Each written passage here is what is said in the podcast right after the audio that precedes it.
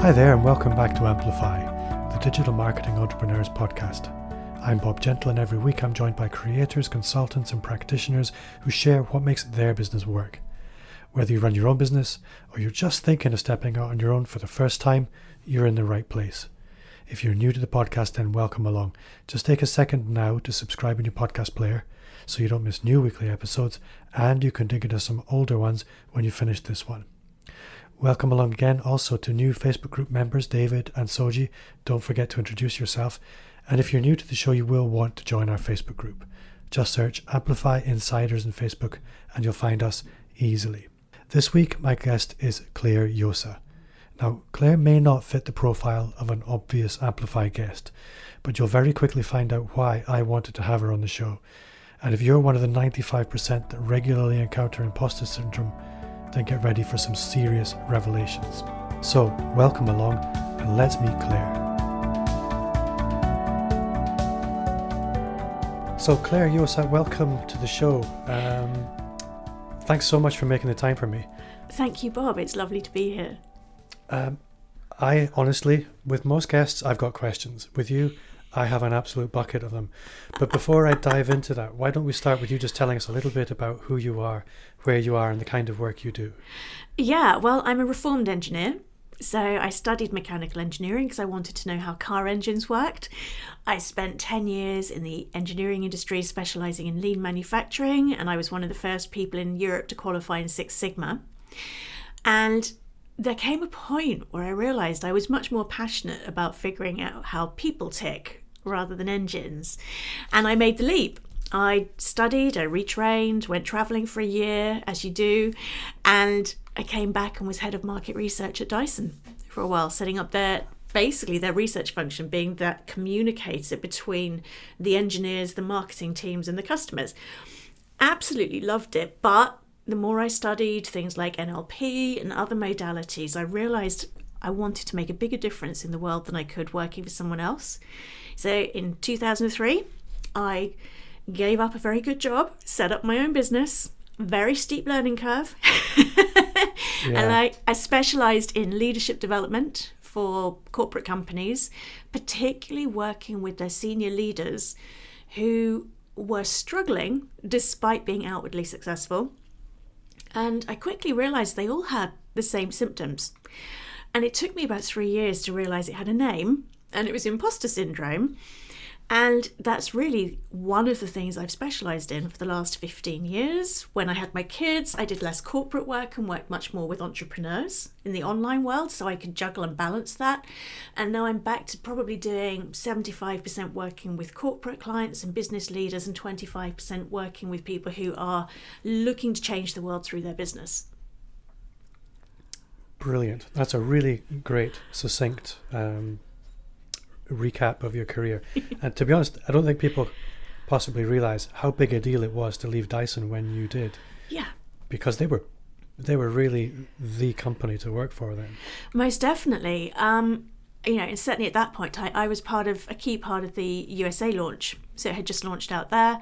Um, when you see things like the ball vac and the hand dryer, I was in the Monday morning meetings every week with James and his head engineer, and we would sit there and look at the design ideas from the previous week and decide what got to live for another week, um, which was thrilling. And you know, it was really, really helpful. There was one point where James didn't want to hear what I was saying and he and I ended up going head to head having a row about torque curves on diesel engine fuel injection pumps.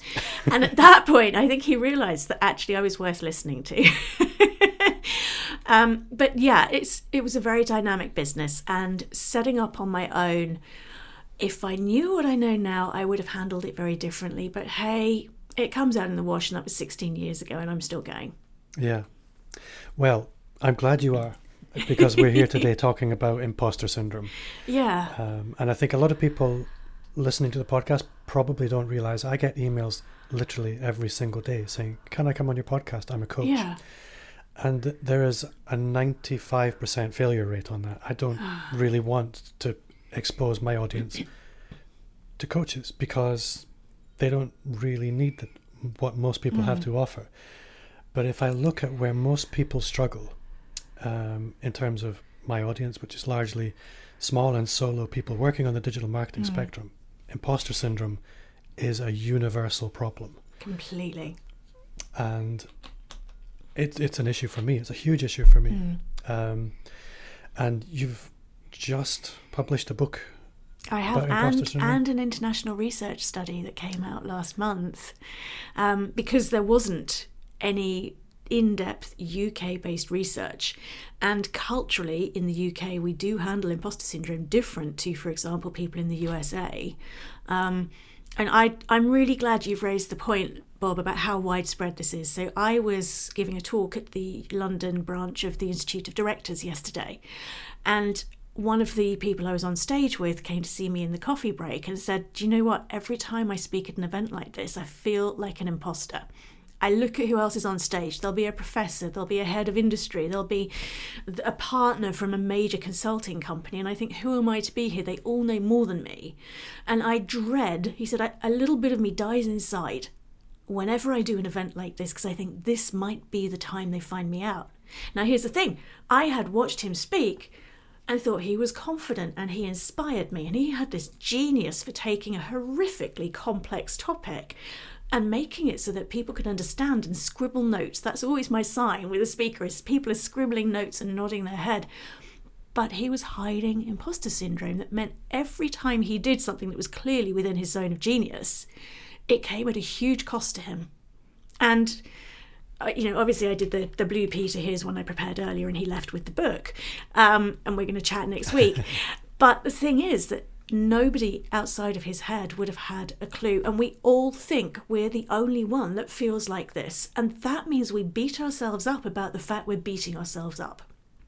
I think another thing, because I've been thinking about this a lot, knowing that I was going to speak to you, is that the comfort zone and imposter syndrome have a lot mm-hmm. in common.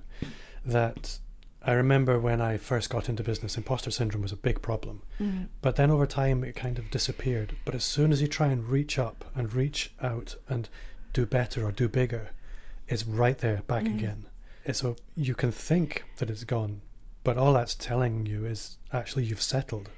Yeah, that's definitely a very, very common trait. So I know from experience, I've, I've had to ditch imposter syndrome to be able to write a book with a title along those lines so that I could actually have some credibility. And what I find is the huge number of people, when they hear about the book, they're like, well, what do you mean I can ditch it? This is like forever, isn't it? And actually, all that happens is we develop new coping mechanisms that, as you say, Bob, we stretch the comfort zone to the next level. Those coping strategies don't work anymore, and imposter syndrome comes out to play again. When you've got to, when you've taken the time to clear out the triggers, to understand what it is that's causing imposter syndrome for you, and you've really released that stuff, it doesn't need to play a role anymore. So, for example, I've been asked to do something that's a long way outside a comfort zone, and I had an imposter syndrome thought. Oh my goodness, who am I to do that? Because I know who else they've asked, and oh, yeah. Now, when I was running imposter syndrome, that would have turned into a negative spiral. That would have caused me not to return the calls, not to reply to the emails, maybe even, this is big confession, so you're the only person that knows this, Bob, even to suggest somebody else who might be better. Yeah. Convincing myself I'm doing them a favour, okay? What happened to me yesterday when those thoughts came up was I immediately went, oh yeah, that's an imposter syndrome thought. Okay, so what does this thought want me to know? And actually, they've asked me to do this specific area, which I'm more than qualified to do, and I know that I can really fulfill what they're asking. And it's great because there is going to be somebody that knows a lot more about the adjacent area than me, and I think I might learn something. I like that idea of what does this thought want me to know. Hmm. That's that's quite a neat way of looking at it. Yeah, so I didn't need to go through that whole involuntary imposter syndrome response. I caught the thought and went, oh, yeah, it's an imposter syndrome thought. What's the message? I think there. I, I think about introverts and extroverts quite a lot, mm. and I know that's a very very simplistic way of mm. breaking people down because I know some very confident, outgoing people who would sort of self-describe as introverts. Um, and I think you're not an introvert. And I've been thinking about that a lot recently. And um, what I realize is introvert does not equal shy. Absolutely not. Um, I, I'm so- one of the biggest introverts I know. Okay. Yeah, but you're not a shy person. No, absolutely not. So I adore meeting people. I adore finding out how they tick. Um, you know, yesterday when they say, right, Clare, it's time to mic you up, I'm like, whoa, I get to go back on stage. I get to go and see those light bulbs. I get to see those heads nodding. I adore that. But you make me stay for coffee afterwards and I want to hide under a table because Right. I've I have a certain amount of people energy that I can use each day. Yeah. And when that amount is used up, I have my emergency reserves. And when they're used up, I get a three day migraine. Okay. So I have to recharge my batteries at home in quiet with a good book. My family's allowed to say hello. But multi day conferences, I have to build up my people energy by having no people stuff in my in my diary for three days before and three days afterwards. That's how strong an introvert I am. And going out and doing that socializing at these events, once I'm there, I love it, but it comes at a cost. I would much rather be back in my hotel room with room service, reading a decent book or listening to an audio book to top up those batteries. So, what I do now is I am actually really upfront with people at big events like that. And I'll actually say, you know what, this lunch break, I'm actually going to go and hide in my room for half an hour and top up my people batteries. And what I find is people going, oh God, yeah, that's, that's a really good idea. I need to do that too. Yeah, I think that's something that, that I do quite often is Mm. sort of dip in and out of crowds. Yeah. I think somewhere I would like to go with you, if I may, Mm. is when you're in sort of large crowds of people, and especially if you're speaking, Mm. imposter syndrome will ring the bell really loud. Mm.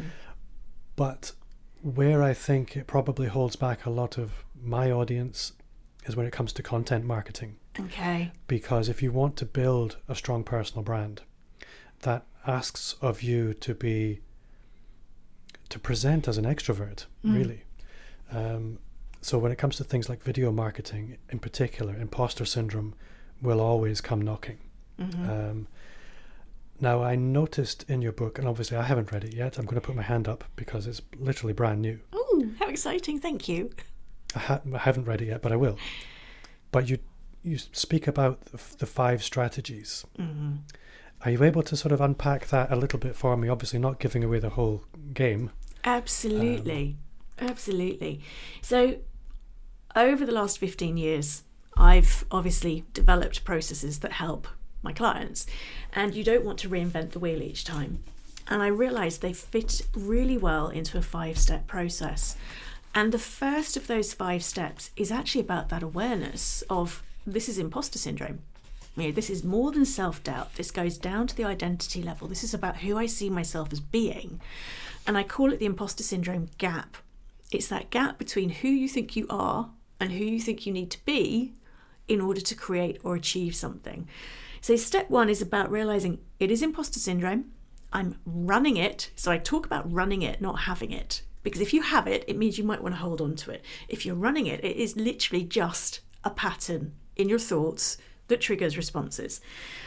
And then it's clearing out the myths that keep us stuck.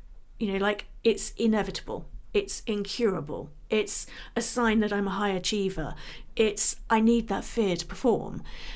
And starting to imagine life without it. So, the whole of step one when I'm working with someone is about how will life be when you no longer run imposter syndrome? Because if you can imagine it, you can create it, but your mind won't let you make a change that it believes is impossible.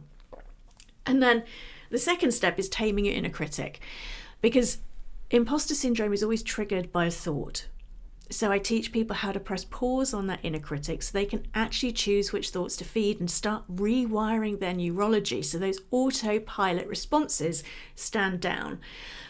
Then we look at the limiting beliefs and the blocks and the fears and the excuses and clear those out in step three. And this is where most people stop on their personal development work, which is why imposter syndrome comes back to bite you on the backside when, as you've described, Bob, you stretch your comfort zone or you go into a situation that's highly stressful. So we move into step four, which is where you actually go that layer deeper and look at which are the masks I've put on to hide, to protect myself, to pretend to be somebody I'm not. Where am I being less than who I really am? And where am I actually shutting down and shutting people out? And you clear things out at that layer. And then that leaves people feeling pretty good, but I like to take people to great So, step five is looking at how can I become the leader I was born to be? How can I be truly resilient to life's knocks rather than that kind of bounce back resilience? So you become more immune to other people's behavior and opinions.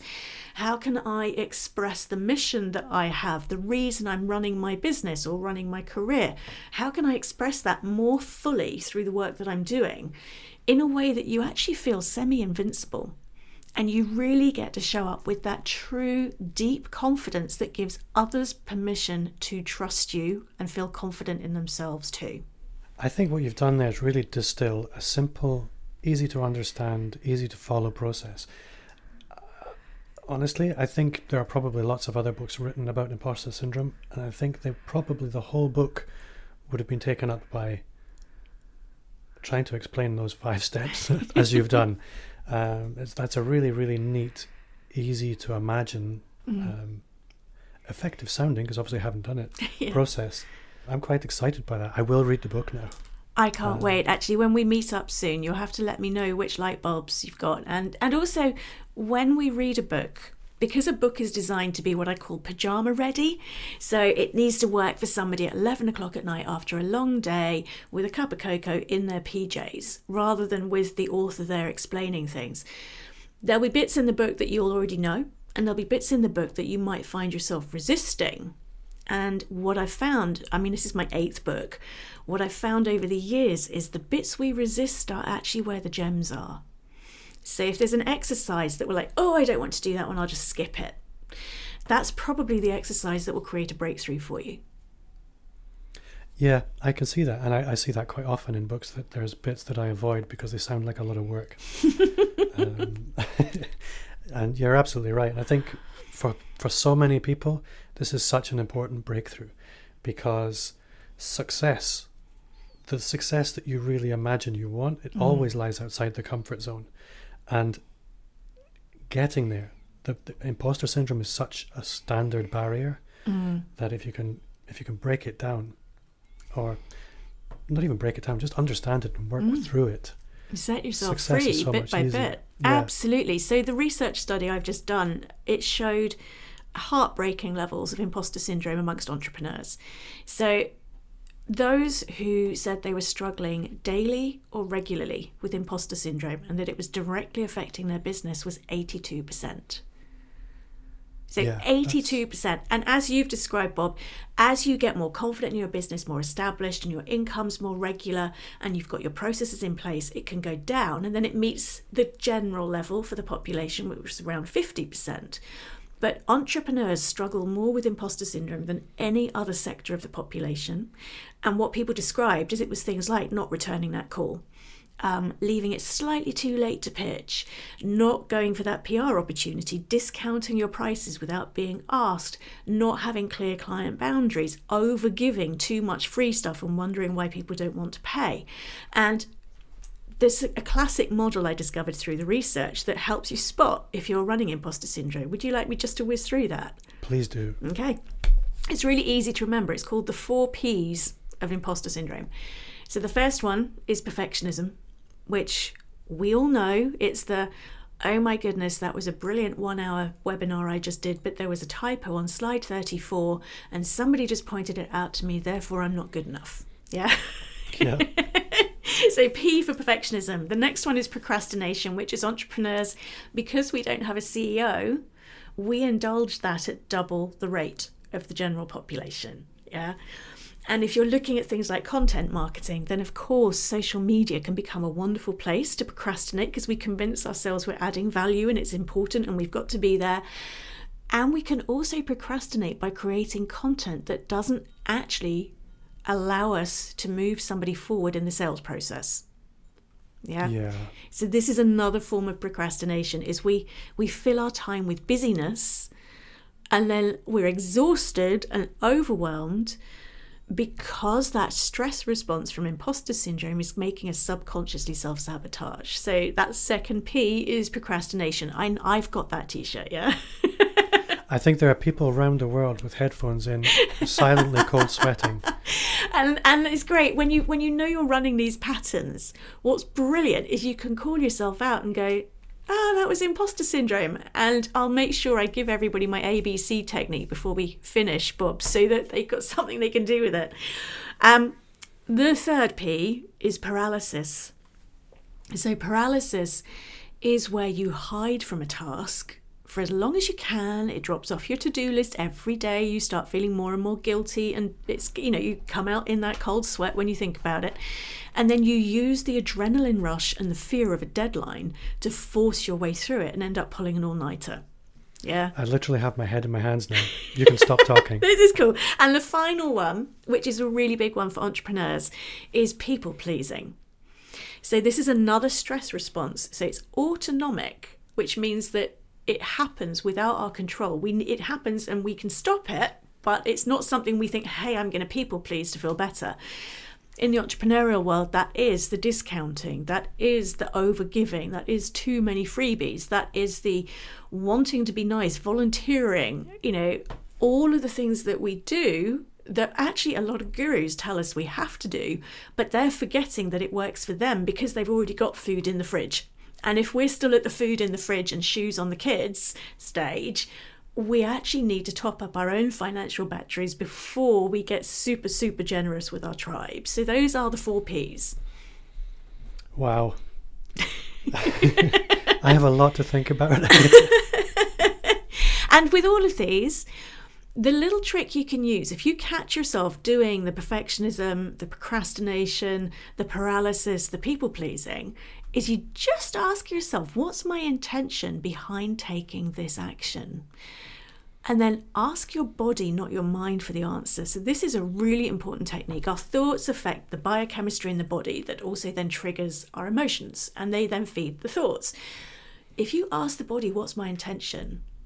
the body will either relax or contract. And if you feel the body flinching, trying to get smaller, or the stomach clenching, or your jaw clenching, or your eyes tightening, it means that your intention behind that action is fear based. If it relaxes, your intention behind that action is actually healthy and positive. And then you can just ask yourself so, okay, what is it I'm scared of? That's making me do this behavior. And that awareness, whatever the answer is, and it might sound totally crazy, meet that need in a healthier way, and you don't need imposter syndrome. I think I have some notes here that I made before we started mm. speaking, mm. and I had the word introvert and uh-huh. imposter syndrome, but I also had the words shyness, vanity, selfishness, and narcissism. I hope actually, they weren't my characteristics. no, not at all. But these are some of the things that I thought were going on that would play alongside imposter syndrome. Yeah. But actually, they're all wrapped up together. They are. And you've you've put that together so well. Thank you. Well, you know, shyness, it, it can be a lack of confidence. It can also be we just need to interact with people in a different way to the norms. Yeah. And vanity, this is a really good one. I'm glad you've raised it because a lot of people say they need to hold on to imposter syndrome because it keeps them humble. And actually, what keeps us humble is being a decent human being with good levels of self awareness. Yeah, we don't need something that causes us massive pain and causes us to self sabotage our dreams to keep us humble. That's something that is independent of that. Yeah, and actually, people don't like breaking through. It's painful, it's yeah. challenging. It's mm. much easier to just sit with your imposter syndrome and settle. Absolutely. But you see, the thing is, I often have chats with the 80 year old me okay. And if i've got to make a big decision i'll go and have a chat with the me on my 80th birthday and just ask her. I know that sounds crazy but it's a really good technique. It's just yeah. imagining you're at that birthday party surrounded by your loved ones. You've just set off the fire alarms with the candles in the restaurant and you just ask that 80 year old you what advice would you give me right now? You know which of these options do i need to choose? Actually do they make any difference and by taking that perspective, so anybody listening to this in their 80s, pick whatever age you want to be on now, but having that perspective, that benefit of decades of hindsight, takes us out of the emotional turmoil and it gives us a level of clarity that means we can see what's driving the games we play and the mind stories that we're telling ourselves. So it might be that we're using shyness to protect ourselves. Great. So, what do I need to shift about how I see myself as being or who? Who, how I want to show up in public that allows me to still feel safe, but to be able to connect with people more deeply. Does it mean at a conference that I need to be the person in the side room rather than in the main coffee room having deeper conversations, for example? Yeah. Does it mean I need to find out who's going to be there in advance and connect with them and get to know them and have this mental list of, right, here are 10 people I want to have a cup of tea with by the end of this conference and anybody else is a bonus? So that perspective can really help us with that to set ourselves free from those stress response behaviors. That's really, really helpful. I think where I'd, I'd like to pivot a little bit now, Mm. because you- you're not sort of, uh, you don't typically work on the digital marketing spectrum, but you actually do. Mm. So what I'd like to do now is just unpack. This is often sounds rude. I'd like to unpack your back end, um, because you've written a book, Yeah. and a book is often sitting at the, the tip of the iceberg f- of a business and the, the tip of the spear if you like and i'm curious to know obviously for anybody listening they may want to engage with your ecosystem in one Mm. way or another but i have two questions i would like to understand the process of writing up your book Okay. because you've done this a few times now yeah. but also how are you planning in advance what the business that's going to wrap around that looks like I'm so glad you've raised that because what normally happens is I will come across an entrepreneur going, I'm three quarters of the way through my book, tell me how I have a really successful launch. And I always upset them a bit, saying, Congratulations and well done, and that shows real dedication. You're an action taker. You actually need to start your launch planning before you start writing. right And that is not a time thing. That is because the very first stage is writing the book that your dream reader is hungry to read rather than the one you want to write. And there will be a number of books that fall into that category. So your next step is to look at well, which of those books is going to get somebody, my perfect client, ready to work with me?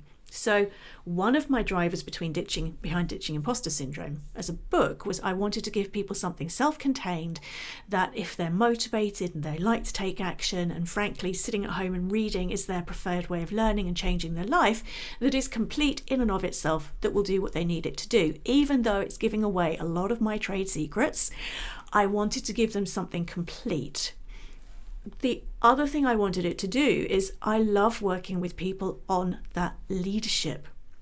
What is the change they're here to make in the world? Those passionate world changers. So, one of the biggest blocks my clients face is imposter syndrome. If I can get them clearing out imposter syndrome, imagine how much more progress we can make when we work together. So, this was really how I decided which book to write and also where to finish it. Because I've published two novels in addition to my non-fiction books. And what they taught me is any story, any journey has a, it doesn't have a start and an end point other than that which the author chooses. So when you're writing a non-fiction book, you do have to decide where does my reader start? Where do I want them to finish? And then I use my background as an NLP trainer and in lean manufacturing to work out the key steps they need to go through. What are the mini transformations at each stage? So that that inner genius I normally share becomes pajama ready, so they will still get the results, even if they're at home on their own, without me on the phone to answer questions. So that's how I write my books. How it fits in my ecosystem is I also run a 90 day online course for ditching imposter syndrome because some people need that accountability. It's got a Facebook group, we are monthly live calls. It's a mixture of video training and workbooks and audios and meditations. And some people learn better that way. They know that they'll buy a book, they might read the first chapter, and then it just sits there gathering dust. I work with business leaders one to one. I run workshops both in house for corporates and also that the public can join. I talk internationally because, as you've probably guessed, I quite like talking. I like listening, but I quite enjoy talking and sharing these ideas. And this is kind of my ecosystem. And also, once a year, I take a group of entrepreneurs through my author mastermind to help them get their book out there so they can change the world with their book too. And expanding on my question a little bit, Mm. I'm curious to know, in terms of revenue, I'm not going to mm. ask you for any numbers, but I'm curious to know what the breakdown is between the consulting in person revenue and the online revenue? Now, it changes every year because it depends what my focus has been. You know, where you put your attention is where you get your results. So, this year I've been shifting more back into the corporate field, but the timeline for corporate decisions is much slower. So, that revenue actually won't come until next year. So, next year, the corporate revenue will be higher, but the time I spend in my online stuff and working with entrepreneurs won't be vastly different. This year, I've done a lot more of the online work. Um, and also, I've had to take the time out to write a book. So I've had to scale back a lot of the one to one higher ticket stuff I was doing because it does take time to write a good book. You can't just bang it out through dictation over a weekend. No, it sounds like a lovely idea. I think it's also very, very difficult to delegate. Yes. so, looking ahead then, what's next? You've published the book and the study. Mm. Where do you want to go next? So I have a really, really big mission where I want to go next is I having done the research I've always been passionate about gender pay gap and gender equality in senior roles and everybody feeling safe to make the contribution they want to make, be it in somebody else's business or their own. My mission next year is actually to launch a community for senior female leaders where we're going to help them get promoted into the most senior roles and they can start creating a wave of change within their business because this gender pay gap the research showed three key drivers. One was imposter syndrome. One is the lack of flexible working and the horrendous hours and travel that most people are required to do in leadership roles and the third was too many companies having a layer beyond which you have to behave like a man in order to succeed. So, my longer term mission is actually to work with these women so that they can become those change agents in their business, so that in 10 years' time, our daughters don't even have to think about this. I think that's that's really really interesting. What was struck me there is the two things they really come down to policy, mm. but you can't have a policy for your head. Mm-hmm. Uh, so yeah, your your work there is so so valid and needed. Thank you. Well, my my big thing is changing the world isn't so much about what you do; it's about who you allow yourself to become, and that fits so well with the imposter syndrome. When you allow yourself to become the version of you that's going to go out there and take the action, even if it's scary to make that change, the change happens if you have that vision but you don't allow yourself to grow into fulfilling it, your unconscious mind will find ways to self sabotage it for you. So, my passion on this is to help these women become who they need to be to create that wave of change. You've been really generous with your time and absolutely with your knowledge and experience. If people want to connect with you, how would you like them to do that? So, LinkedIn is a great place to hang out and my website is clarejosa.com. Um, and yeah, it's been really lovely talking with you, Bob. You ask great questions, and I always love it in an interview when I feel that between us we co create something better than would have happened had it just been me sat there with a microphone. So I'm really grateful to you for that, Bob. And yeah, thank you everyone who's been listening. I really hope this has helped. Really quickly, I promised you the ABC technique. It's oh, an God. emergency yes, quick please. fix. Okay. Imposter syndrome thought comes and rears its ugly head. Okay, the body tenses, you start feeling those emotions welling up. A stands for accept. Accept that was an imposter syndrome thought. Don't engage, don't try and get rid, don't push it down, just accept. That instantly takes you to a place where you get a pause. Then you breathe. Okay, sighing breaths work really well in through the nose. just allowing the nervous system, that stress response, to reset. So, three deep sighing breaths and then just some belly breathing for about a minute. That resets the stress response, calms the mind. So, you've got accept, breathe, and C stands for choose. Consciously choose to think a thought and tell yourself a story about something you are doing well. Be specific. It can be tiny, it doesn't matter. What that does is it starts to fire off the positive emotion hormones and biochemical reactions, it gives you an endorphin hit. And in that way, in 60 seconds, you've gone from what could have been a sabotaging attack of imposter syndrome to boosting your confidence, and you are rewiring your brain to turn your inner critic into your biggest cheerleader. I think we all need a bit of first aid, definitely. so that's I, I will be using that probably today. Thank you, Bob. Do you report back. I will. Clare Josa, thank you very much for your time. I'll look forward to meeting you in person next month, but for now, thank you. Thank you so much, Bob. It's been an absolute pleasure.